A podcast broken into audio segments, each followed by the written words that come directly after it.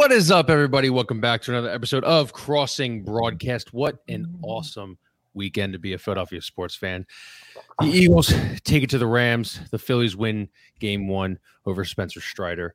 We've got Bob Wankel on today to talk about that at 1220. But first, let's get everything into the Eagles for the next 20 minutes. And I want to bring on Kevin Kinkead. Look at you, color rush. All white. Uh, yeah, it's like a um, what do they call it? like heather? Is that what this is like design? Like little. Nah, it looks like white. I'm gonna go with white. Okay, color rush. right. I just like to point out um, today's Columbus Day, right? Oh, Or um, or Indi- Indigenous Peoples Day, if you prefer that. Either way, it's a company holiday, and we're working right through it. Uh, we're the working man right now. We're burning the midnight oil. I love that. You can't you Yeah. can't not work when your when your football Yeah. team is five and zero, and your baseball team is during Red October right now in Game One, and they just took it to Spencer Strider. Like it, it, there's no more fun time to talk about sports than in the middle of a playoff run, and then when your team is undefeated. I'm like, we we worked so much during the weekend this week, but like I didn't ever feel like there was a time that I hated it. It was so much fun because we could always go back to those 2014, 2015, 2016 years and be like, what the fuck are we going to talk about? Because we're going through the process. The Eagles stink. Uh, the Flyers weren't any good. And uh, and and the, and the Phils suck too. So I will take this. I will work seventy hours a week if we continue to get this kind of success that we have in Philly sports right now. That's right. We're committed to. I better not see anybody else in the Philadelphia sports media taking off for for Columbus Day today. What are they going to do anyway? Go down to Marconi Plaza? Hang out with the Graven Seals down in Marconi. Plaza. is there anything down there anymore? Is the statue still there? Or did they get rid of it? Uh, it's no, it's still there. The box is gone. Oh, okay. Yeah. All right. There you go. I, I don't mean to make people uncomfortable. I'm just getting this out of the way before Bob comes on because I know Bob gets kind of weird when we talk about like uh anything that's Yeah. not sports. He's Stuff like a he's like a sport robot where he's like, do not compute anything other than yeah. sports and Well, fastballs. uh, right. I would hate to see what happens if I bring up the uh, Sixers Israel statement while he's on the show. He would probably wheel himself right off. well, no, we'll, we'll we'll get Bob's stance on Israel versus Palestine shortly in about twenty minutes. Let's talk about the Eagles right now. Uh, Good Oh, win. uh, Good win. good win. I, Yeah, I think that's the good win. first place to start. Good win. Um, not satisfied, which is great. Kind of a boring win. I wouldn't consider it an ugly win, but it was definitely a boring win. Rams really didn't show any any life in the second half. Couldn't get the ball moving. I was shocked to find out that they shut him out in the in the uh, in the first half after giving up 14 points. Um, Second half shutout. Yeah. The first drive looks terrible. They come out, they're getting slanted to death. We're like, holy shit. Like I have like shades of Aaron Rodgers on a Monday night football game like 10 years ago, just slanting everyone to death. And I'm like, I was at that game, and that game Oh yeah, yeah, yeah. to watch. Before the end of the half, 75 yards in 32 seconds. That was awesome. Tush push, brotherly shove, whatever you call it, right over the goal line. They imposed their will on the Rams. That's what they did. They they beat them. Uh, I think they had more than 16 minutes of time of possession. Um, and it just it was Plus, a, yeah. it was a really good old school kind of football game in a way. And then you look at the stats and you say AJ Brown over 120 yards, Dallas Goedert eight catches. Um, so it didn't. It, it it just from from all facets of the game, death by a thousand cuts. I feel like the Eagles were able to uh, to turn on the Rams. I I I'm not worried. Are you worried about this team? I know some people were still kind of like they can't buy all the way in because it's just such a it's 60 minutes of like agita, like 60 minutes of just like acid reflux. It feels like. Um, am I worried? No, because I think the stuff that they're lacking in right now is certainly fixable. Yeah, red zone and offense, red zone offense, leaving points on the board for sure. Um, yeah, I mean, look after after that first drive that the defense gave up, um, in this game, did we hear Mario Goodrich or Eli Ricks' name again, or you know, or Roby or anything like that? I, I mean, I think that they they made the requisite uh, you know adjustments that they needed to on the defensive side. I you know it's funny man because when they um when they were really good last year, when they were really good the Super Bowl year 2017 going into 2018, the one thing that they did better than anybody I think that year. I want to say in 2017 they were number one in the NFL, and in in last year I want to say they were number two. Is just time of possession, just controlling the clock and you know, win, winning in these like ancillary categories. That's why when I used to, I used to do the day after post where it would be a lot longer, and I'd do like ten long like paragraphs of multiple things. And the one thing that I would always focus on is I do an entire bracket of like, you know, ancillary kind of wins, time of possession, turnover margin, penalties, third down conversion, uh, you know, all that. And like really, you you look at it in this game, they converted like I, I think like even if you include garbage time, I think they were like 13 for 18 on third down. I think they had the clock for like 36 minutes or something like that, and they only committed three penalties up up until that uh, Lane Johnson uh, holding call. I guess it was at the end of the game, right? So I mean, it was a clean game, but it didn't feel like a clean game. Does that make sense? Yeah, but again, I, I say to you what I say last week and the week before and the week before that, and probably the week before that one is that I just don't. I'm watching that game, but I don't feel like they're in danger of losing. Even when they went down at halftime, even when they looked like they were going yeah. down at halftime, I was getting ready to pull up my. uh I was getting ready oh, I hammered handle because I was like, all right, well, what's the yeah, you know? I hammered minus one twenty five money line. I think it was right before they went on that seventy five yard drive in thirty two seconds. So I got when it was 14-10. It yeah, it was 14-10. Yeah, yeah, yeah. But that's what changed the game, man. If you think about, it. I mean that that drive really just stole like whatever LA had left and just just like ripped it out of them. Yeah, I mean, because if you go back to that, it was third and one on that drive, and they went up and they played press man coverage and they tried to like like bump AJ Brown at the line. You know, his one handed grab yeah. goes for uh, you know thirty some yards or whatever that was, and all of a sudden they're in field goal range. You have another completion, and then you get the the uh, face mask, I guess, right? Or the or no, there was a face mask was on the first play, and then they had the um pass interference. Pass interference. Yeah, that right. And then all of a sudden they were like on the two, and they're like, "Wow, we're gonna fucking push it in from here," you know. And that that's really changed everything, man. I mean, especially because LA had the ball to start the third quarter with the mm-hmm. difference of 17-10 versus 14-10. I mean, they may have been able to extend it to 17-10 or like 21-10 or something. So that was the key to the game, I thought, was that drive right before halftime if you're worried and you're sitting here Monday and you're worried about the red zone inefficiency, I don't blame you because I actually was looking it up. Last year we were third in red zone efficiency. This year we're 27th. The Colts last year, 29th yeah. in red zone efficiency. They're 16th this year. I think everyone can admit Shane Steichen is is is the reason why the Colts look like the Colts are so much fun to watch. I don't know how many people are watching the Colts, but they're a really fun team to watch. Anthony Richardson just went down, so we'll see how fun they get. Yeah, the they haven't been able to keep him healthy, right? Yeah, yeah. because I mean, he's been he's been really really fun to watch. it's uh Minshew Minshew mania again for what feels like the fifth year out of like seven seasons or something like that. You know, um, everyone's going to look at the gl- the glaring two for six in the red zone, and I just I don't know. Maybe I'm too much of an optimist, but I feel like Brian Johnson is going to get this under control. Like I feel like in the red zone, he's going to get under control. I say I I don't love the two for six number because at the end of the game they ran sh- three straight running plays trying to uh try to drain some clock. Two for five. That goes against. But, and then you have the the, the, the Jalen Hurts interception, which just felt like that wasn't a Brian Johnson call. That felt like it was Hurts trying to underthrow it for either a back shoulder pass to AJ or trying to get. I think they ran that same play the week before or two weeks before where they got a um they got a pass interference on the goal line that worked, but AJ Brown had his guy beat.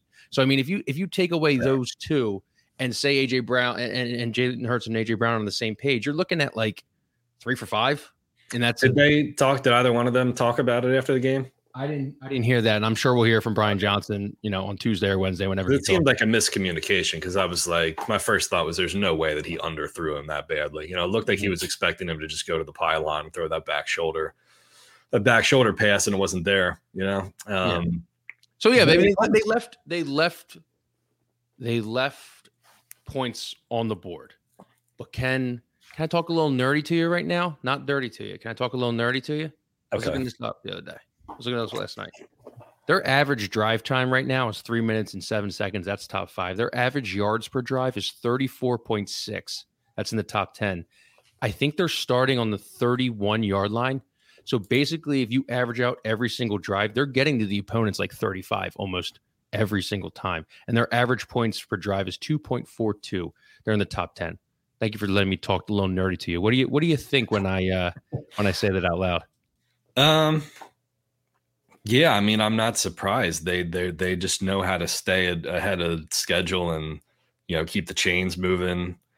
I think it's um, I think Jalen Hurts running was really important to what they did in the red zone last year. You know, and he looked good running in this game, but you know that was mostly in, in between the the 20s. I think they had a good five wide run where he converted on like third and seven or something like that. Um, I, would say that the only play call that I actually like hated in the red zone was the Quez Watkins third and two. The bubble where Quez Watkins should have gotten the first down, but he ran. He should have got it. Yeah, I mean, yeah, but even then, I don't like the play. I don't. I don't like. Yes, he should have got the first down, but I don't like throwing behind the line of scrimmage on third and two. It just seems mm-hmm. like some 2006 esque uh, Andy Reid kind of kind of BS play or some some yeah. Big 12 bullshit or something like that, you know. Um, but but I, I don't, I, you know, it's funny because like they um, I, there are some people who are sensitive to the Brian Johnson uh, red zone thing. I'm trying not to name names here, but uh, you know, it seemed like um, on that play that Jalen threw the interception. It reminded me a little bit last year of the AJ Brown um, touchdown, where it was like seemed like he changed the play, the line of scrimmage. And it looked like he saw something here on the same one with how the corner was playing him. And maybe when he was audibling or just going to a to a pre-snap check or something, they might not be, have been on the same page with it. That's an interesting wrinkle to consider too, because when you're thinking of, you know, does Brian Johnson is Brian Johnson calling all the plays in the red zone, or is Nick Sirianni getting more involved? Remember the third and eleven running call fiasco last last week or whatever. Um, it's it's kind of hard to determine whether or not like Jalen is audibling from one play to a different play in some of these cases versus just having like multiple checks built into one play. You know what I'm mm-hmm. saying? They could go to the line of scrimmage and like trips or something like that, and he may just yell over to somebody, "Hey, you know, hot read one or two based on how the defense is aligned, right? So again, it's not like because people will use that and say, "Well, he's audibling out of some shitty play call that Brian Johnson called." We don't really know that, you know. It's almost yeah. like trying to determine what's an RPO versus and, what's like just play action, you know. And it doesn't feel like the Eagles coaches want to give us anything for us to realize it. I think they could quash that pretty easily. Yeah, I was talking to somebody last week where I was like, you know, they could probably uh, get rid of the ambiguity here if they would just explain a little bit more in depth about what they're doing. I don't think they're ruining any trade secrets by saying because remember Brian Johnson was asked last week. He said, "Is that the play that Jalen went to the line with?" And he said, "Oh yeah, blah blah blah, something or other." Right. But again, it wasn't that. It, it, could have been the case that, like, yes, he went to the line with this play, but that play had like two or three pre-snap checks that were built into it, and he went to check number two just because he saw the corner playing a certain way, you know. So that's a big difference between, yeah, he adjusted the play that I called at the line of scrimmage versus he said "fuck my play" and called his own play mm-hmm. instead. You know what I'm saying? So those are things that are hard to determine, but um, yeah, I mean that's that's pretty much only it, you know, because I, I watched the 49ers play, and um yeah, people making these comments about the Niners being like so far ahead of the Eagles or the teams both being five and zero, oh, but one being a good five and zero and the other being a not good mm-hmm. five. I mean, I get it, but I just the the the Niners have been doing it with style points, and the Eagles have been doing it with like like grittiness.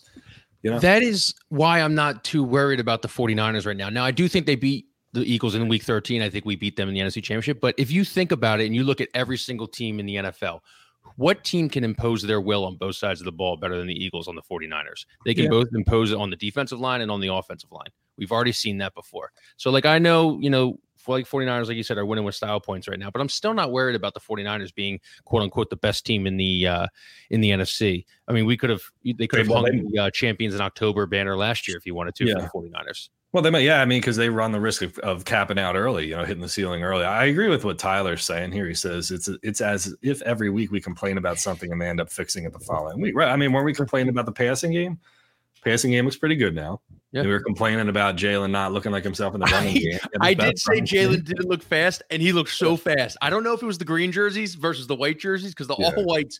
Uh, you said this in your in your post yesterday.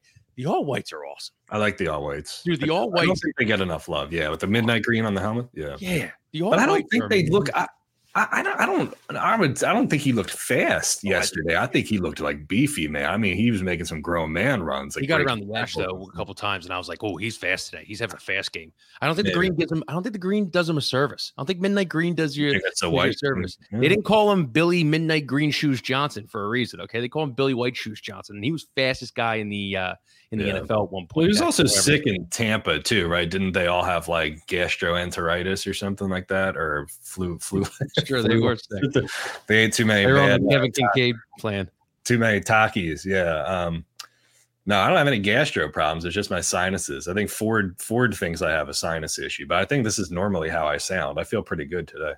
Um, yeah, you, um, you see, you feel a little clogged up. You you sound a little clogged up. Maybe that's just the uh, the baritone It could be. I have a deep voice, so maybe that lends itself to sounding more nasally at times. But I, but I, I, I agree though, man. I like. I don't. I think most of the stuff that we complain with, they've kind of fixed it, right? I mean, sequentially in order, to the point where it's like, what are we? What are we? What are we? T- take away the. I'm gonna throw this out to the chat too. Take away the red zone stuff. Yeah. What else? What else are we worried about? I would say I still think Howie needs to make a move on defense in the secondary. Um, I think the uh, the the linebacker Roby's not doing it. Doing. I mean, Roby. No, I'm not that it's not Roby. I just I think maybe some safety depth. Um, you know, I don't, I don't really trust you know the safeties back there. I don't. I mean, I think Roby. I saw it. He got thrown to four times for minus four yards. It's a nice little sample size. Don't get me wrong, but you know, I just I'm worried about. It really sucks that we're not getting like a really good opponent until like three or four weeks from now. Like I'd love to see the Eagles stacked up against the Cowboys early, or like a Lions team to see how good the Lions are versus the Eagles, or maybe the Chiefs game was earlier than it, than it than it was originally, or the Bills game. You know, that back half of the schedule is so stacked. It's funny because this Jets game was supposed to be that kind of barometer where it was like, okay, both teams are going to go into the game five and zero, oh, and we're going to see who really is the uh, is the juggernaut here. But obviously, Aaron Rodgers gets hurt and uh and we're probably going to go to 6 and 0 maybe 7 0 i mean it could be when when the eagles play the 49ers it could be 10 and 0 versus 9 and 1 i think i think we'll get the we'll get the dolphins game and i think the eagles will uh will lose that one. I would disagree with that just on the fundamental thought of like of get it get it out of your system and fix what you got to fix against the shitty part of your schedule you know? And then like you you healthier too. yeah you kind of have like a long runway to work yourself up to like the hard part of the schedule. And like look is it ideal to have to play all those teams in a batch?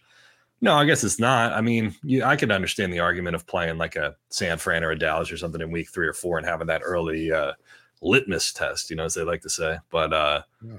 i can see it this way too. It's like hey we figure out what we got to figure out and Tyler made another good point here too. He's like, we, you know, Goedert. We remember what's wrong with Goedert. Okay, well, nothing anymore, right? Yeah. So I mean, like slowly they're kind of like check, checking. I mean, he's right. Yeah, I mean, they're checking off the box of like. And Goedert had a great answer about like it can be anyone any week. Like he was like, "Were you?" I think John Clark asked him like, uh, "Were you part of the game plan this week?" He goes, it, no, because it's like we have so many weapons that it could be Swift one week, it could be AJ Brown one week, it could be, you know. Um, Do you think that they pulled a Rob Thomson and didn't tell him that he was going to be part of the game? That was an all time. It was like, oh shit, here comes the ball, you know. yeah, could have been. One more thing before we bring on uh before we bring on Wanko and get into the Phillies the tush push uh, brotherly shove debate. It came out that adam schefter uh, said the competition committee is going to look at injuries for their data and everything. You've been on top of this the whole time. I think you're the first one i saw with this take about being like they are going to ban it under the disguise of being um, an injury risk factor. It's funny for them to think about player safety when we're you know playing Thursday night football and players get three days of rest. It's funny when we keep complaining about turf fields and Travis Kelce almost pops his Achilles last night. It's uh, it's funny when they think they care about concussions and, and, and other stuff and everything. They're putting on a slip and slide in the uh, Super Bowl. So it's really just funny to hear the NFL talk about player safety and wanting to to ban the brotherly shove yeah. and then use the Giants game I think a week or two ago on Monday Night Football of two guys getting injured, at, but not referencing the point that Brian Daboll came out and said we haven't practiced that all week. So it's well. It's, let's make sure we if that ends up happening, let's make sure we save my tweet from last week. We'll screenshot it and we'll write down the date and everything, so I can get as much credit as Jack Fritz got, and then maybe I'll get a shout out on national TV from maybe uh, you will from Eduardo Perez or, or, or David Cone or whoever that was. You know. Uh, but I mean, it's so stupid though, isn't it? It's like um trying to think of another parallel here. It's like if I'm like a really good driver of a car and then you put my like four year old behind the wheel or something like that and she's she can't drive or whatever say well we're gonna have to ban cars you know I, the, the best one i've heard is the steph curry thing like when the splash brothers were awesome at the at the three yeah. point like uh we're awesome at uh at, at hitting three pointers and they it would be like banning the three point line basically because they revolutionized the game and they were just too good at it. Let me ask you this: It's like when you have a, a you can have a scrum uh, that's that's standing up where everybody's on their feet, right? Let's say you hand it off to say run pistol, you hand it off to D'Andre Swift, he kind of gets stood up, but a bunch of guys from both sides are pushing now, right? Yeah. And you can you can push push forward beyond that before they say that forward momentum, forward progress is stopped, right? So what's the difference between that and the tush push. Is one more dangerous because guys are on the ground and because they're like prone and there's a pile of bodies? I mean, is that the argument that they're going to make? Because it's like because there's pushing in other facets of the game. The only thing I'll make an argument on that I think people are right is it's an ugly play. I don't want to say it's not a football play because I think it's the most football play of all time. I think the fo- football yeah. was founded on guys just running into each other and crashing into each other, and this is what it is. But it is pretty ugly when you see Landon Dickerson, 300 plus pounds, go right at some dude's knee or go right at some. well, they wouldn't have liked watching football, like football, like the leather helmet era. Exactly. You know, it's like the... it's ugly. It's it's not the most beautiful of plays. I wouldn't say it's it's that fun. But I mean, you're stealing joy from people. Did you see that one video we posted on Crossing Broad of those guys doing the tush push thing? And the one guy's yeah, like, yeah. like that was well, that, those guys are having the time of their fucking lives. Like, you're gonna steal that kind of joy from us? Like, why? Why? Because we're so good at things like upsetting MLB teams in the playoffs and QB sneaks. Do we have to then take away QB sneaks and now telling people that yeah. well five days might be too much off in between wild card and division series and i think that's a good time to uh, to bring on the south jersey uh, coach yeah. of the year according to the inquirer in 2019 bob robert Wankel. tush push for for me but not for the right bob are you a tush push brotherly shove supporter i i do support the tush push and, and the brotherly shove yeah i, I do I like that. I appreciate it. Hey, thanks for coming on, buddy. How was your weekend? You know, watch your Phils, watch your birds, crush. Yeah, nice, nice weekend. Can't complain about the Eagles. I'm sure people are finding a way to today. Winning ugly. They're five red zone. But, uh, red zones today. Red zone is, yeah. is what we're we're we're zeroing in on today. Mm-hmm. Um, you know, wish they could have won more 42 to 10 like uh like I'll the 49ers. I'll give you a good complaint. You know what they should, you know if I was programming sports radio this week I'd say let's focus on the sideline confrontations here. Is there a locker room problem? High school Harry, Nick Sirianni, the local guys are kind of turning on him that he's maybe too crazy on the sidelines. Is which there a I problem? Disagree. There are some shots during the game where he's like an absolute madman. That is like, hey man, maybe you should dial it back. But the one after Jalen Hurts threw that interception and he went over to talk to him, or I guess quote unquote yell at him after Jalen Hurts says he likes to be coached hard. One of the first things he said to Nick Sirianni, that one I'm not going to be angry at. The one that he's like when he rips off his headphones and he's yelling at his coordinators. Okay, maybe we could dial it back a little bit. Trouble, trouble in paradise. I mean, are you concerned? Six one zero. I mean, Joe, Joe DeCamara said they have to get control of that AJ Brown thing. Bob, do they have to get control of that Ranger Suarez thing that happened in the happened in the dugout after? Yeah, what a contentious blow up that was. I mean, I, I, really worry about the Phillies team chemistry moving forward now after that. Um, man, I'll tell you what, like it's hard not to wake up today and feel really good about the Phillies. I, I just um, I I picked Atlanta to win the series. I thought they'd win it in five games, and that game on Saturday night is the type of game that sort of flips everything around. Like the Phillies should win this series now. Like, and I, you would think like, well, how does one game really totally alter your opinion? But like Strider had the advantage against Ranger Suarez and that bull, like that was their game to go get, and now they're really on their heels. Like the Phillies are in a spot tonight where if they can win and they send this thing back home up 2-0, I mean, they, they've essentially dropped the hammer. And if they if they don't win, they're still in a really good spot. So um, they're playing with a ton of momentum, and it was a, a hell of an opening statement by them on Saturday night. Dude, how awesome was that managerial masterclass Rob Thomson put on? And the funniest thing about it was I'm going to tell everybody what we're doing, but I'm not going to tell my starter starting pitcher jack shit. Have you yeah. like ever seen something like that? I haven't. Um, you know, Anthony and I were talking about this on uh, our our baseball podcast, crossed up earlier, and Anthony's like, "Well, I didn't love it, and here's why: because when when they face him again in Game Four, like they've sort of showed their hand, maybe. Like, and I'm like, dude, come on, like they won the game, right? Like, I, I think that the the idea that like Suarez didn't know is is useful in that it just allows him to prepare as he always would. He's mentally ready to go six, seven innings, but I also think that it's a little bit overblown in that the Braves mash left-handed pitching. The bullpen, you know, was going to be well rested coming in, and then has the day off yesterday. Like there was a lot of talk that the Phillies might be really aggressive with how they approach their pitching plan in Game One. So, like, I wasn't overwhelmingly surprised by that. Like I went on WIP, I did a hit with uh, Tom Kelly the other night, and I said like I, I wouldn't be surprised if Suarez pitches less than four innings. Like so, Ranger may have been surprised, but I really don't think that that methodology was particularly surprising at all.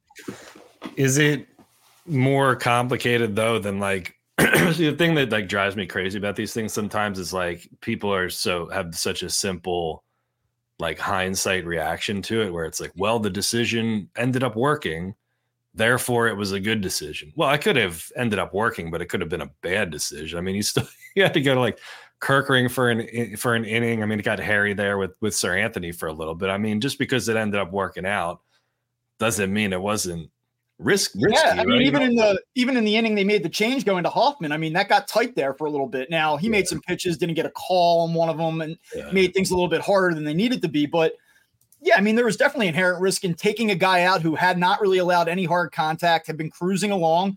And sure, it felt a little bit premature. And then it sets up a situation where you have Jose Alvarado throwing in the sixth inning against the core part of that order. And then you have Matt Strahm in the game in the eighth. Like, that's not an ideal matchup. And to be honest with you, the Braves hit a lot of balls hard. Like, if you want to, if you want to get into this, like the Braves hit some balls hard. Trea Turner makes a great play. They they lined into some outs. Like it worked. And I I- think that you have to applaud it. I think that the Phillies knew that they had to be creative. If you just let Suarez go through that order two, three times, like even if he's throwing the ball well, things can escalate in a hurry against the Braves. Like he can be cruising along and then all of a sudden you blink and it's three nothing. So I like the aggressiveness and, and certainly you have the benefit of hindsight in saying that, but it, it was a brilliant plan and it worked brilliantly. And it's just one more thing with this team that you feel good about right now.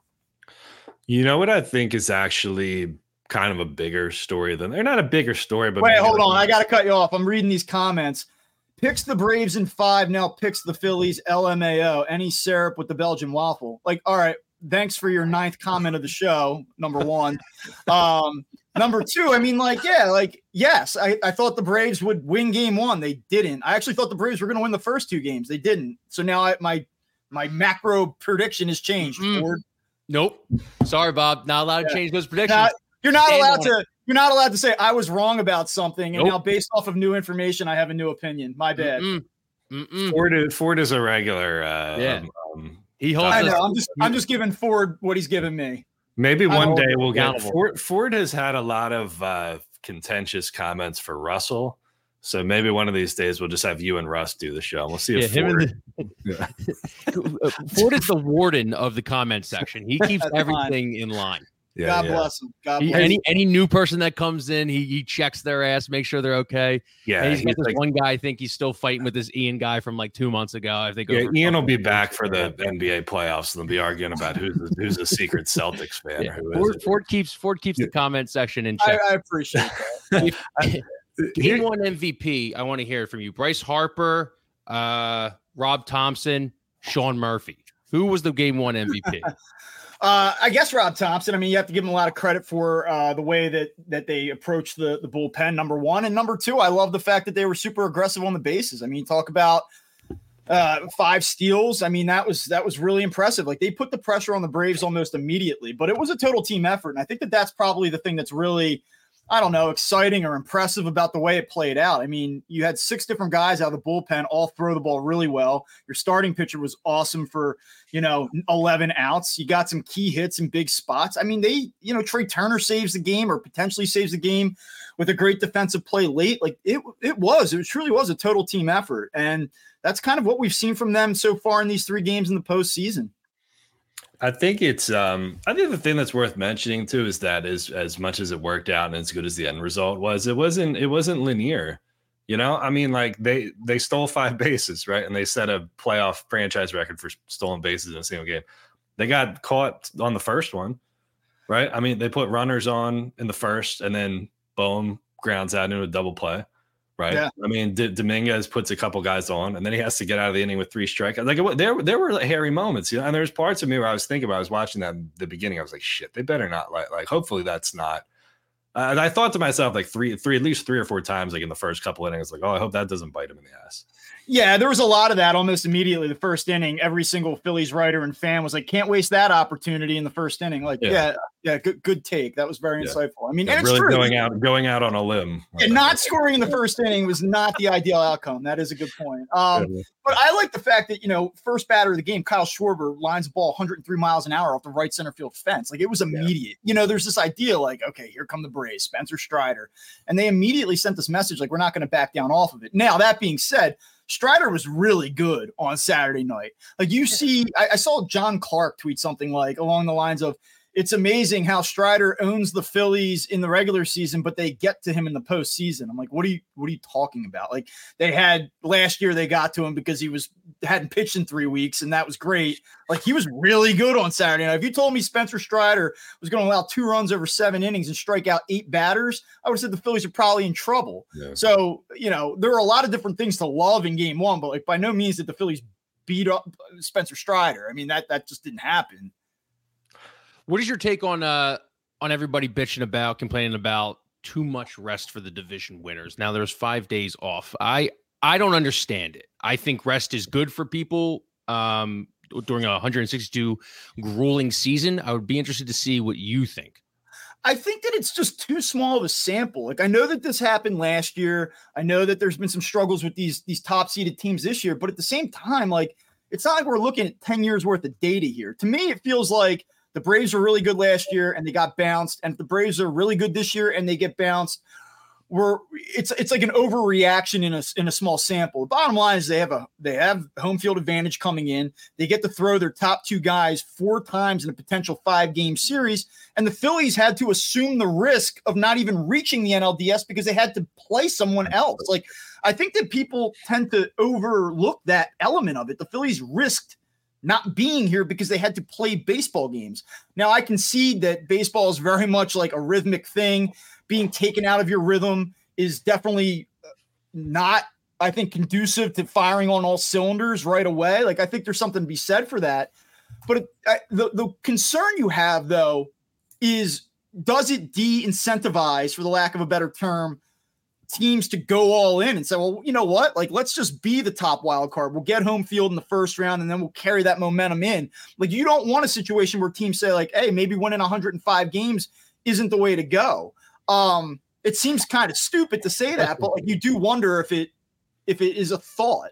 Yeah, but you don't have to throw the whole bracket, the whole format in the trash right away. I mean, there's an intermediate step here where you could reseed after the first round. You could reseed. I like you know, I the like Braves the- could have got the D backs instead. You know, what? Yeah, no, that's that's true. But I liked Anthony's suggestion. He said, you know, maybe they should just stretch out the DS to seven games. And I know that people are like, no, you don't want more baseball for for whatever reason. There's like that seems to be a take, like not more baseball. More regular season baseball? No. More playoff No, baseball? Give me all the playoff baseball.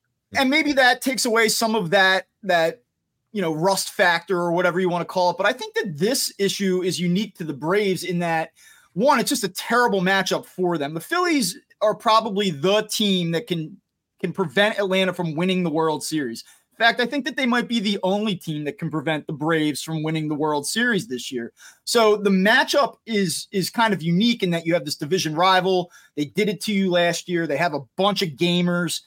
They- just aren't a great matchup for the Phillies. So that's part of it. And then I think the other thing you have to look at is forget the the week of rest leading up, but the Braves haven't had to play a, a tense, competitive, meaningful game in four months, and that's a credit to how good they've been. Right? Like it's it's great that they were able to run away and hide from everybody, but like the Braves haven't had to look at the scoreboard. They haven't had a two game losing streak where it's like, oh my god, like are we to miss the playoffs? The world is melting down. Like I think that when you go through the ups and downs and you have to compete from start to finish across 162, I think it kind of hardens you a little bit. And, you know, the Braves haven't exactly been battle tested here. I just think it's funny because you look at these teams like, you know, the the Orioles are playing in their first ALDS since like Buck Showalter was the manager, right? It's like there's so much buzz from, and like they're like in in, like two seconds they're going to be out of it. You know, it's like it reminds me of like those wild card games that the Pittsburgh Pirates played like five or six years ago. It's like, oh, we finally are not shit. Oh, we made the playoffs. Oh, we're out. Yeah, know, I was surprised. I was surprised by the weekend that they had. I, I you know, thought Baltimore would, uh, you know, come out and, and play well here, and uh, they just had nothing. You know, game one, three two, it's a tough loss. But I don't think that having a bye or sitting around had anything to do with what happened yesterday. I know they got yeah. back into it late, but like, sorry, you were down 9 2 after three innings. That's on you, man. That's not on the schedule or the format. But it's like these great stories. It's like, oh, the Yankees and the Red Sox and the Cardinals all missed the postseason together for the first time in like 30 years. Oh, the Orioles are no. It's like the the meme with the Simpsons grandfather walking in the door and putting his hat on the thing and then walking right the fuck back out. Because it's like, did this just start? I mean, weren't we all like hyped to see like some interesting teams in here? And then it's like, well, could be over right away. I, you know? I, just don't understand people who don't like upsets when this country was founded on upsets. American Revolutionary War. You ever heard of it before? I American think that the chaos is good, man. I, I I think that that's one of the reasons the NFL has become incredibly successful amongst March many Madden. others. But like that that parity uh, element of it, like it's a week to week league. You don't know what's going to happen. I kind of like the fact, and and listen, I think that you need to get it to a point where if if the data over five years shows that that the, the, the uh, teams with byes are just at a disadvantage, like they're winning less than 50% of the time, then yeah, I guess you have to look at it. But in just such a small sample, yeah, I don't know. It, it was the same like, in the NFL.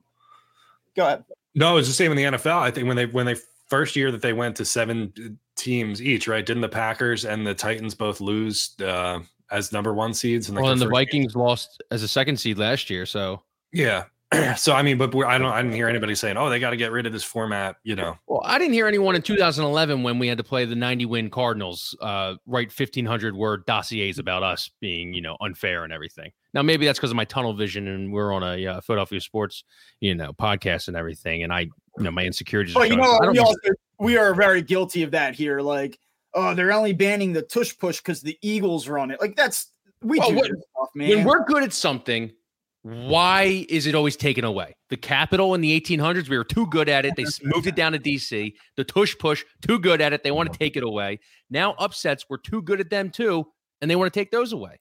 They hate us. Bob. Yeah, they do. Bob, hey, you listen, kind of see there's some similarities between those three. Yo, what's up with um? I watched the catcher interference like a hundred times, and I'm still I'm not convinced that it actually hit. Did it hit? Are we are we have we decided that it hit like a glove string? Yes. Yeah, it hit the under part of the the catcher's glove. I mean, the audio, everyone's freaking out in, in real time, but like you hear it. It is it's something you hear on sound. And Murphy's reaction told the whole story. Like he, he didn't argue, he knew it, he was frustrated with himself. He mm-hmm. knew. I mean, and, and so like it happened and it was the right call. And I was actually impressed with Major League Baseball that they got it right because that was one where you looked at it and you said the video evidence doesn't support this necessarily, at least with the, the those cursory glances.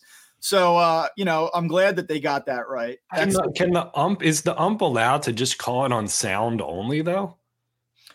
Yeah, I, I mean, I think you you you a lot of times would do that. I mean, like you obviously you, you have to look at the play, but I mean, you hear that, and that's kind of what you're you're more or less you're probably going to hear it more. You're more or less processing, yeah. I should say, not seeing.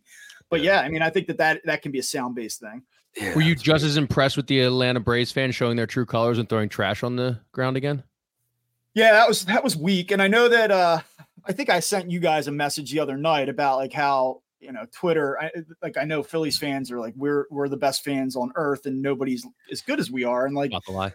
I came on here last week and I talked about. I mean, that was the thing you clipped about how good the fans were last week here. And you didn't retweet it, by the way, and you always yell at me about clipping bad. Things. I retweeted it. No, I retweeted it. You can go back and look. It, I did. Um, but like, it, it's true. Phillies fans are awesome, right? Um, I did think that the Braves fans were kind of lame. Like sometimes I think we do this thing like you're not as good as we are. Like we need constant validation online.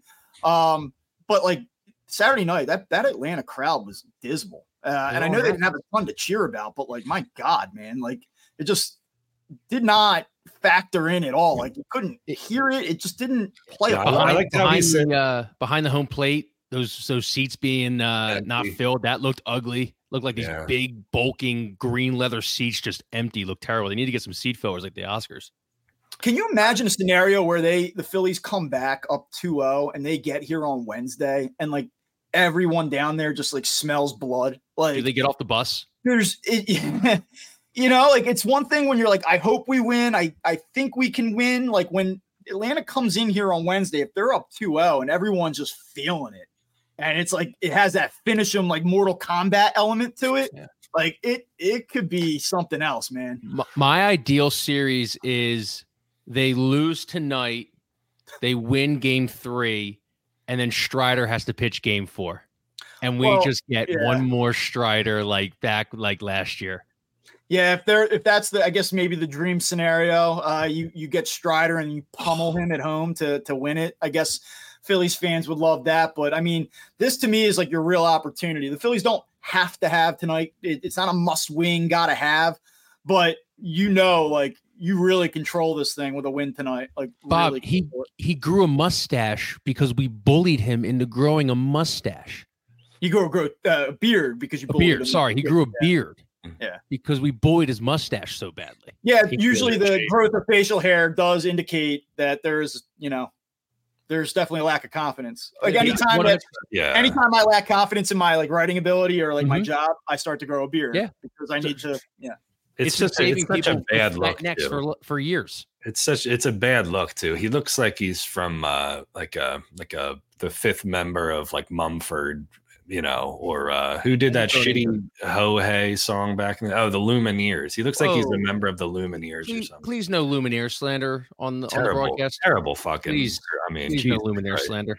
Look, what's the worst thing that the, the Phillies fans did in the? uh Oh, there's the repost. Right Thanks there. for bringing that up 15 minutes later, Craig. Man, you are on top of things. I It's, fucking Col- it's Columbus Day, all right? Dude, I take it our- our producer, number one in the game. Who else can get something 15 minutes Oh. after they talk about it? Hang on, we're getting adult dating chat. The the bots have found. Oh, is Pagan Pagan got bumped off of the thing? Hang on. The Oh, bot, the porn bots have found the show. I I don't know. if It's a good thing or a bad thing. What's the worst thing that Phillies fans did in the playoffs so far this year, though? I mean, like take a shit on the concourse. Like we've all been there Yeah, probably- before. probably shit on the concourse. and who knows? Maybe they had a medical issue, right? So it wasn't. It couldn't. Even, it may not even have been nefarious. But you know, people know why Atlanta fans are the way they are, right? I lived there for four months, so I got to see it. There, are, I met in the four months I lived in Atlanta. You know how many people I met there who were actually from Atlanta? Like two, because it's, it's all transplants. It's all there are no. There's no like pride in the local team really because they're it's a, just a city of transplants, right? I mean. So SEC football does really well down there because it's a collection. It's not just a Georgia Bulldogs; it's a collection of people all from the South. It's one of the few legitimate, like large cities they have down there. So there's nothing, there's nothing that pulls that whole town together because it's like LA. Atlanta is like LA. What's the four for four down there? Georgia football, Atlanta United, the Masters, and The Masters is in Augusta, but yeah, Oh, close same thing. yeah. NASCAR. yeah, Georgia Tech baseball. No, they Um, don't give a shit about Georgia Tech. I, it's uh, it's definitely SEC football. They will watch the Falcons if the Falcons are good, but that's kind of it. And then otherwise, it's basically whatever team you supported from wherever you came from. You Hey, know, like you'll find bars for every team in the world in Atlanta. There's like pit fucking Pittsburgh Steelers bars down there. There's like Manchester United bars. It's kind of it's it's unique. It's definitely it's definitely not like Philly. I, mean, I, I would disagree though. To me, mm. it's not. To me, it's not that they're not good sports fans. I think they're good sports fans. I just don't think they have this city like pride come together thing like Phillies fans do. You know, there's no support local. They support their teams well, but their teams might not be local. Bob, were you surprised Blooper kept tweeting through it? And I don't know how much you paid attention to it, but did you were you surprised that someone on the Atlanta staff didn't get a hold of his account or their account, whoever runs it, and was like, "Can we please shut this shit down, please?" Because Yeah, I, I I do really think I do really believe this. You saw it with the Rams mascot. I wouldn't be shocked if there are people in the PR or the social media world of these teams that are playing either the Phillies, Flyers, Sixers, Eagles over the next year being like, please do not engage with the Philly fans, please. Because this Yeah. just took on a life of its own, and Blooper looks like the biggest asshole in a series full of assholes on the Braves. Yeah, I don't I don't have too much of a take, but yeah, blooper was unavoidable on uh, Twitter uh, the past few days. I guess if the the goal is engagement, uh, then he has certainly driven engagement. So uh, hats off to him for that. I guess. Uh, I don't know, man. Like I'm I'm getting old and cranky. Like I don't care about this. Yeah. Like, you know? engagement farming. It's it's you know, Bob, that engagement farming is the new clickbait these days, right? Only the boomers on the Crossing Broad Facebook page accuse us of clickbait. Now they accuse yeah. us of engagement farming right? Yeah stop giving stop giving uh, skip bayless clicks. I see that yeah. comment all the time. Because skip bayless walks into the offices of fs1 and he says look i got crossing broad to bite. Now i'm going to negotiate yeah. a raise. You know if somebody can find a way to turn engagement farming into money then the three of us would all be living on uh you know retired in shore houses. I, right? I, do wonder, like, did the Braves like if you look at it from like a marketing and social media perspective, like, are the Braves like keep going because yeah, you're no. getting a ton of interaction here, or do you think they step in and like, yo, man, like let's let's put a lid on this? Well, he hasn't tweeted in about, or they haven't tweeted about 48 hours. The last okay. thing they said was, "Well said. Regroup and get back at it on Monday." Over a Matt Olson, uh, Bally Sports um, interview or, or or clip there. I I really, I mean, we watched in real time a person who runs a mascot account try to chirp, get absolutely disemboweled, and then have a come to Jesus moment with themselves and tweet through the pain and like have some self realization that like they don't know what they got into in real time. I mean, this would be like Gritty or Franklin the dog. I think those are the only two mascots that run their accounts. Like getting into it with Celtics fans, getting absolutely annihilated and being like, well, you know, maybe I shouldn't have done that. But yeah, this is about an Atlanta mascot, but yet it's a uniquely Philadelphia story. You know, only, you can't stop us. We are on fire right now. Yeah. Who's your uh who's your who's your guy to look at? Who's your X factor tonight for uh for game two? Uh, if like we're going to be serious for a second, I mean, I, I guess you just look at what Wheeler has done against Atlanta, what he's done in the postseason. I mean, he's just been he's been that good. He's been one of the Phillies' best pitchers in postseason history, if not maybe the best. Like we're starting to approach that type of territory with him. Seven starts, he has a 2.55 ERA, he has a 0.73 WHIP. It's the greatest WHIP. Somebody tweeted this out. I don't know who it was, and this is not mine, so that's my work cited on this one. But like, he has the lowest WHIP of any postseason pitcher with more than 40 innings in the history of the sport right now, coming into tonight. Um, he's been that good, and he's had really good numbers against the Braves. They hit 186 against them this year. Uh, and he allowed what uh, I guess uh, six earned runs in 18 innings. I mean, you have to feel really good about where Zack Wheeler's at right now, how well he's pitched, how good he's been in the postseason, and then this matchup specifically. Ozuna, uh, he, he's been terrible against him. Albies has been terrible against him. Acuna's been good, and Olson's been okay. And, and other than that, like it's a really good matchup for Wheeler tonight. So right now, I'm looking at it on uh, on DraftKings. Of course, I think it's my, I think it's plus 135 on the money line uh, right now you looking for money line? You looking over? I see that you know JT Realmuto 342 batting average career, Harper 276, Trea Turner 367, Nick Castellanos 500 in only eight uh, plate appearances. Um, what are you looking for right now if you were uh, if you were going to bet this? I need something because I had Cowboys money line last night. I'm not the right guy for this. I mean, like Ford was actually trying to give me a hard time, but he's right. Like I don't, I can't, I can't pick these games. I have no. You can't put a, you don't, you have no pulse on this series. I can tell you what to look for. I can tell you who's done what. I can research it, but in terms of like trying to predict postseason baseball, good luck, man. Like you know, oh, no one's going to hold your feet to the fire. That's not. No, but like, let, let, me say this. Like, let me say this. It sets up well for the Phillies. They have a number of guys, many of which you just referenced, who have really good numbers off of Max Fried in his career. Fried hasn't pitched in 18 days. You don't know about the blister. There's a ton of pressure on Atlanta. I like Wheeler in general. Like, I feel like it's a great spot for the Phillies. I can't believe that they're plus 145 or 135 on the money line tonight. I saw a DraftKings earlier. Atlanta was minus 162. Like, that feels absurd to me given right this now. matchup. But I do think that Atlanta was a prohibitive favorite coming in. They lost game one. They're desperate. You know, are you really picking them to get shut down offensively two straight games after being the greatest offense in 100 years? So when you look at it that way, I mean, it's I guess that's not great just in terms of things having to even out, but it's a pretty good matchup for the Phillies tonight. And honestly, like I don't want to say they should win, but pretty winnable. Pretty winnable. Any insight on blisters? Uh, when you're pitching with a blister? Are we looking at like more Trevor Bauer's bloody finger? Are we looking more like just like a nuisance? Probably a nuisance, but like I know he pitched in a simulated game on Tuesday. Uh, through like 50 or 60 pitches. They feel like pretty comfortable with where he's at. Like, I don't think that this is like a hold your breath situation, but you just don't know how the arm's going to respond. And it's a blister. Like, it could open up in the second inning and then all of a sudden you're, you're in trouble. So I wouldn't feel great about that. You know, like I, we'll, we'll see what happens. But the only thing I'll say is that he did throw the ball well down the stretch. Like in September, he had a sub two ERA over four September starts. He really finished strong, but I don't see him going six, seven innings tonight either. You know, he hasn't pitched deep into games very much this season. He's only thrown 77 total innings. He missed the first three months. Like, I think that if the Phillies can can get to him, they, they, there's a shot he's out of the game by the fifth inning. I just think it's like part of me would just take my would my gut would tell me to bet the Braves just because I don't I feel like it was a 1-1 1-1 split was probably what I thought was going to happen anyway. I don't know if the if the win was going to come in the first game or the second game, but like I just it's to me it would be crazy if they came came home up to nothing. That's just I don't know. That's just what the, I. The parallels are so funny because Strider overthrows the first baseman.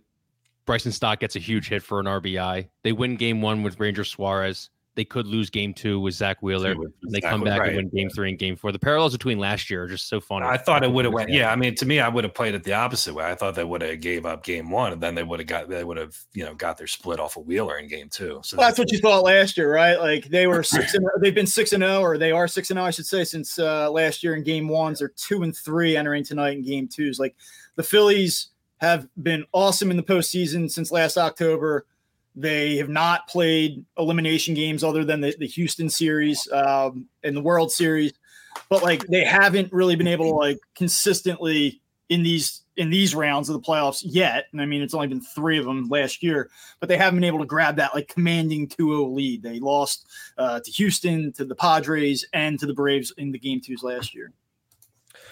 What else do you want to talk about, Pagan? You want to talk about the Sixers statement on Hamas? Yeah, where, where are you at on Israel versus Hamas, Bob?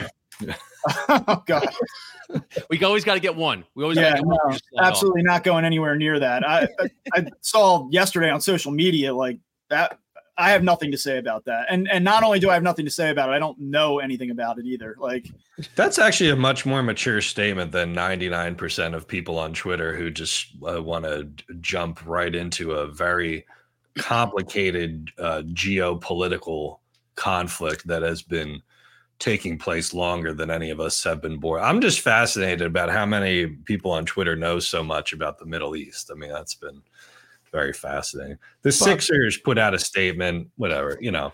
Like when you, here's here's what I would say. Like here's my, my very generic observation. How many times is that a net positive versus being a net negative? Right? Like how many times does a team do something like that and then the the positive that they get from it outweighs the negative? It's just like so, um where does the directive come from? Is that an ownership thing? Is that a league thing? Like I don't Probably ownership. I, I'm I'm guessing the social media manager didn't take it upon themselves to just go no, rogue. No. No, I, I will say this though. I don't think this is like uncomfortable or controversial for anybody. I think it's fascinating because the Sixers, uh, Sixers ownership is Jewish. Josh Harris is Jewish.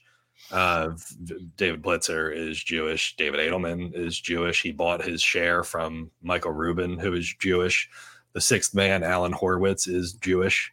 So uh, naturally, I mean, like you're gonna, you know, there's gonna be pro-Israel sentiment to it. The, the, curious thing I think is that a lot of like younger kids, like NBA, the NBA and the Sixers have like the most progressive young demo out of any team in town, really any league in the world, right? I mean, maybe soccer fans, soccer fans and basketball fans, probably the most young, youngest and like progressive or whatever. So, so you put you put those two against each other like right i mean like most of your not most of your fans but the largest portion of fans are going to come back and and you know be against making a statement like that which is fascinating because if you look at this is what i think about in my head i look at like you remember jeffrey lurie came out and he criticized or he condemned DeSean Jackson for posting the Farrakhan stuff on Twitter, right? Jeffrey Lurie's Jewish, right? But the Eagles didn't put out a statement on this, right? So I'm always like kind of asking myself, like, I wonder why one team did this, but the other team didn't. And then you look at like the fan demo or whatever. I think the Eagles fan demographic is certainly older and whiter and probably less sympathetic to like, you know, the opposite of the pro Israel take. You know what I mean? So it's just fascinating to look at those two different things in a vacuum, you know, and think about the strategy, the strategy that goes behind social media, media, you know. Mm-hmm. I mean, it's like I, it's always going to be a dumpster fire no matter what, which is why people say stick to sports because it's like inevitably you got to ask yourself, like, what did we get out of making this statement? The people who agree with us still agree with us. And now we've alienated some people who may have, you know, I mean, the Sixers are on skating on very thin ice as it is right now, right? I mean, it's probably best for them to just kind of like chill out and be like, hey, man, let's not do anything to make people like dislike us anymore, you know, and, you know, taking a well, Jaden Springer had a big block on Jayson Tatum last night. Are you pumped? Did you watch the preseason game? I didn't watch, one second of the preseason. I feel so bad for the guys who had to cover that game. Mid midway through the uh, Eagles game too. Eagles game still kind of within earshot and everything. You're, you're yeah. checking it probably on your phone as you got to watch Jaden Springer. You don't want you watch a team with no Joel Embiid and no yeah. um, and no James Harden. But I'm out on the Sixers well. right now. I'm out on the Sixers. I'm out on the Union. The Union are sputtering to the finish line here. I'm I'm in on the Phillies. I'm in on the Eagles. I'm in on the Flyers. Mm-hmm. Um, Is there uh, any energy at all for the Sixers? Like I no. know, like I'm kind of like the guy that has always rolled his eyes. I'm like, all right, here we go, great, the Sixers. But like, is there anybody out there that's kind of like jacked up for them right now? I get nervous writing writing Sixers posts now because there's just like I know I'm just going to get 10 comments of being who cares? Who cares? who cares? Who cares? Who cares? Yeah, i'm just you. like why am i wasting my time? Yeah, so like i'm yeah. trying to like like joel Embiid joining team usa i thought that was a pretty big deal. So i wrote about that. That was fine. That's probably as i'll go very top surface level. Like if james harden takes a shit on midcourt of the uh, sixers uh, arena on the first game of the season i'll write about that. But if like james harden shows up to practice in colorado i'm not wasting my time on that. Do you have any problem with Embiid playing for Team USA? No. No, I think it's awesome. I think it's so good. I think that's where a lot of super teams are formed. I think that's where relationships are built now. J- Joel Embiid is not the greatest relationship builder. We've we found that out apparently because he loves to just stay in his hotel room. do you think that that's great? Do you do you see Joel Embiid using the Team USA uh, opportunity to bring people here, or do you see other players using that opportunity to okay. get out of bring, bring Joel Embiid. this is what's going to happen. So I'm looking at as Joel Embiid is going to talk to like Ant Edwards. He's going to talk to somebody else, or he's going to talk to maybe LeBron. LeBron's going to be a free agent next year. And then they're going to decide to if, go to Miami. If Joel Embiid understands that he only has two to three years left, he will do his best to build relationships and try to build, you know, some kind of super team or extend the olive branch. What's going to happen is we are going to he's going to become best friends with Anthony Edwards. Anthony Edwards is going to get him to want to go to Minnesota. He's going to request out. We're going to have like four draft picks that never materialize and Rudy Gobert, and that's how we're going to open up the stadium in Center City. That's how it's going to happen. I just like to note that as I got into the Israel and Hamas stuff, our viewer, our live viewership increased. So, I mean, whoever's listening is interested in that topic more. It could have just been coincidence, perhaps. I was just like, yeah, Bob slides off the screen again. Uh, you know, I think it's interesting with the Embiid thing because I thought his reasoning was really good, right? I mean, he said his son was born here you know, and mm-hmm. he wanted to he wanted to do it for his son, you know, right? And it's weird, man, because I come from the world of soccer, you know, where you got motherfuckers representing like every country. Like Croatia went to the World Cup with a couple Brazilians, who were like naturalized, you know, because they lived in Zagreb for like nine years or something. And you have Americans who are like playing for Slo- Slovenia. Why can't we get that on the USA team for the net, for the soccer team? Why can't we get a couple Brazilians in here? Oh, well, we had German. We had a bunch of Germans playing. Yeah, I mean, we had German guys who had never been to the United States before playing for us. I think it's I think it's good. I think like look, Embiid's an American citizen. His son was born here. Like, there's no issue with that at all, right? I mean like to, that's why I wrote that column about like I, it's like an American success story, is it not? I mean, like an immigrant comes over here and he thrives and he has the opportunity, and look at what he's doing now. But I mean, it would be it was one thing if you have Joel playing for Team USA, but what if it was Embiid uh, and Evan Fournier and Rudy Gobert and Jokic? You know, what if they just naturalize all these dudes? I think there's rules on how many naturalized players you can have versus not have, but just for the for the hypothetical for the thought, like I mean, it's it would probably be better for international basketball if you had stronger, like if if Embiid was playing with Siakam for like Cameroon or something like that. That might be better for the international. Yeah, when's the last time Cameroon was in the the Olympics and didn't get their doors blown off by forty? Well, yeah, it would just make it more competitive, though. You know what I mean? I think there's more parity in international basketball now. Like France is good, Spain is good, all these other teams are good. I mean, it's not it's not like USA just runs everybody over anymore.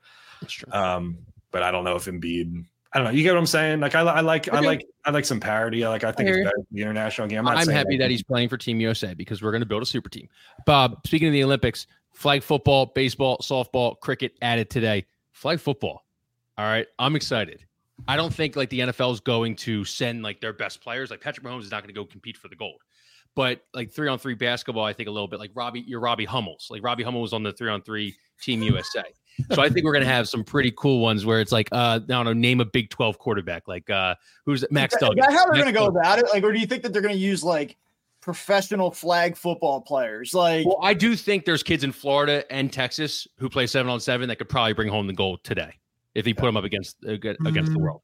Um, but I I think this is great for the sport because I think this will actually get people from other countries into um into football. Um, I think it'll have a, a kind of an effect like basketball did back in like the 60s and 70s when we were just beating up teams um, with amateur guys, and then we lost, I think, in what 72 or something like that on some bullshit call. And we're like, you know what? Fuck it. We're sending NBA players now. I'm excited though, because it's going to be like, like Daniel Jones might be the Team USA quarterback in like four years. like that'd be awesome. Now they're gonna get some like random like Big Twelve like gunslinger guy, like some dude who threw for like four thousand yards once. Like uh, Like, like a, Brennan would have been Seth an Davies. awesome Team USA guy ten years ago. Like, Yeah. yeah, he's kind of seventh round pick. He's on the he's on the uh the, the commies depth chart. He's a third stringer. Yeah, but he's getting more money pay, playing for Team USA. You have any interest in? uh You think you'll be watching flag football for the Olympics? I uh, I'm I'm not gonna watch that. Damn. I just can't. I can't get into it. It's like it's like a Pro Bowl when they they do like the skills competitions and stuff. Like some of that stuff Flag football cool. wasn't bad. Yeah, like flag football though. Um, I think I'm out on flag. who's that stiff who It's played better than the Pro Bowl game was. I will give you that. Like, Yes. yeah. True, true.